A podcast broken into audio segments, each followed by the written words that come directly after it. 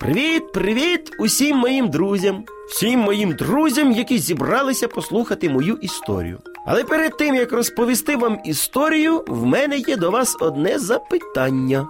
Ану, пригадайте, чи часто ви робили щось погане, а потім, ну, не те, щоб просто попросили вибачення, а навіть виправляли ситуацію. От було таке чи не було? Сьогодні мені хочеться розповісти вам історію про хлопчика, який вчинив, ну скажем так, не дуже то вже і добре. А от чи виправив він свій вчинок, ви дізнаєтесь з історії.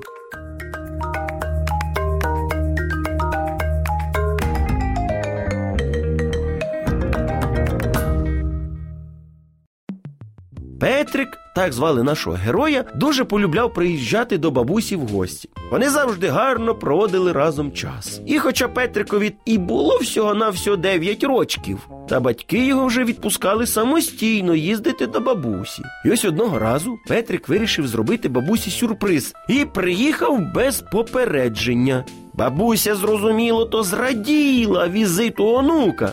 Але Петрику, я дуже рада, що ти зробив мені такий сюрприз. Але в мене немає нічого смачненького. Тому ти не проти сходити зі мною в магазин?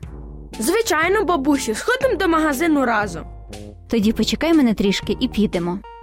Незабаром вони вже були в дорозі. Дійшовши до найближчого продуктового магазину, вони зайшли усередину. Там їх зустріла привітна продавчиня. Бабуся підійшла до неї, аби зробити необхідні покупки, а Петрик почав ходити по магазину туди, сюди і роздивлявся вітрини.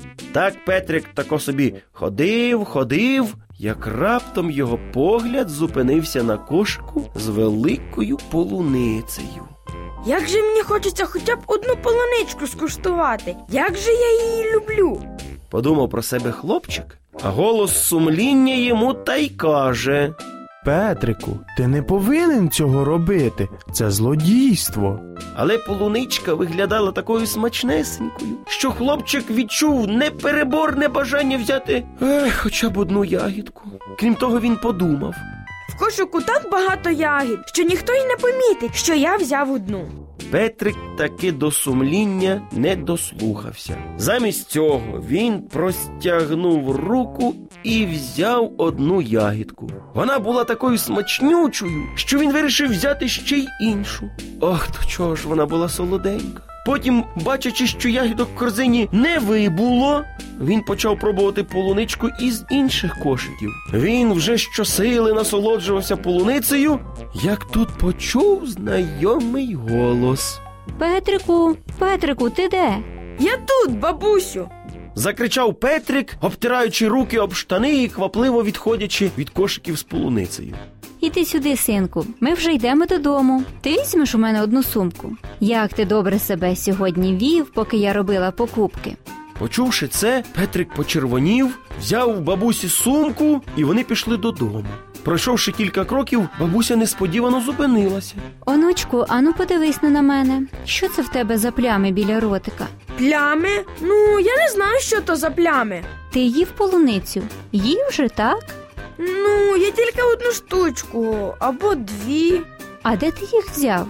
в магазині. А продавець дозволила тобі їх брати? Ні. Тобто ти їх вкрав? Я тобі хочу сказати, що так робити не можна. Мені соромно за тебе. Пішли додому, подумаємо, що ж нам тепер робити. Петрик заплакав. Коли вони прийшли додому, бабуся посадила свого онучка до себе на коліна і почала говорити йому, як недобре брати чуже, що це порушення заповіді не вкради. А ще вона додала: Тепер ти повинен зробити дві речі: по-перше, попросити вибачення у Бога, і по-друге, піти до продавця і заплатити за ті ягоди, які ти з'їв, і попросити у неї вибачення за свій поганий вчинок. Бога попрошу вибачення, але перед продавцем я не буду вибачатись. Це дуже важливо. Іди знайди на свій гаманець. Ти що, хочеш, щоб я зі своїх коштів заплатив за ягоди? Звичайно, а ти як гадав? Але ж на це мені потрібно буде витратити майже всі мої кошти. Нічого страшного, ти повинен бути чесним. І чим швидше ти це зробиш, тим буде краще. А тепер витри сльози і будь мужнім хлопчиком. Петрик витер сльози, зібрався з духом і пішов до магазину. Такою довгою йому ця дорога ще ніколи не здавалася. Підійшовши до магазину, Петрику здалося, що його серце ось ось вистрибне, але все ж таки він відчинив двері і ввійшов до середини. Що сталося, що ти повернувся? Ви з бабусею щось забулися? Ні, це я дещо забув. Ти? Що ж ти забув? Я, будь ласка, я забув заплатити за полуницю, яку з'їв. І я приніс вам мої власні гроші. І, будь ласка, вибачте, що я не запитав спочатку вашого дозволу. Сказавши це, Петрик поклав на прилавок гроші, повернувся і кинувся до дверей. Відчинивши їх, він вискочив назовні і побіг, побіг. Але тут він почув, як продавчиня гукає його. Петрик, вернись сюди.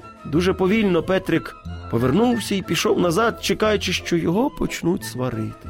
Ти ще щось забув. Сказала продавчиня і, посміхаючись, простягнула йому паперовий пакет. Це не моє.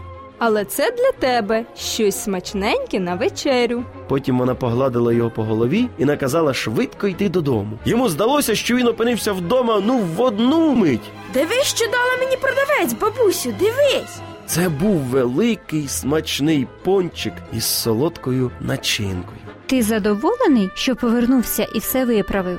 Так, бабусю, дуже задоволений.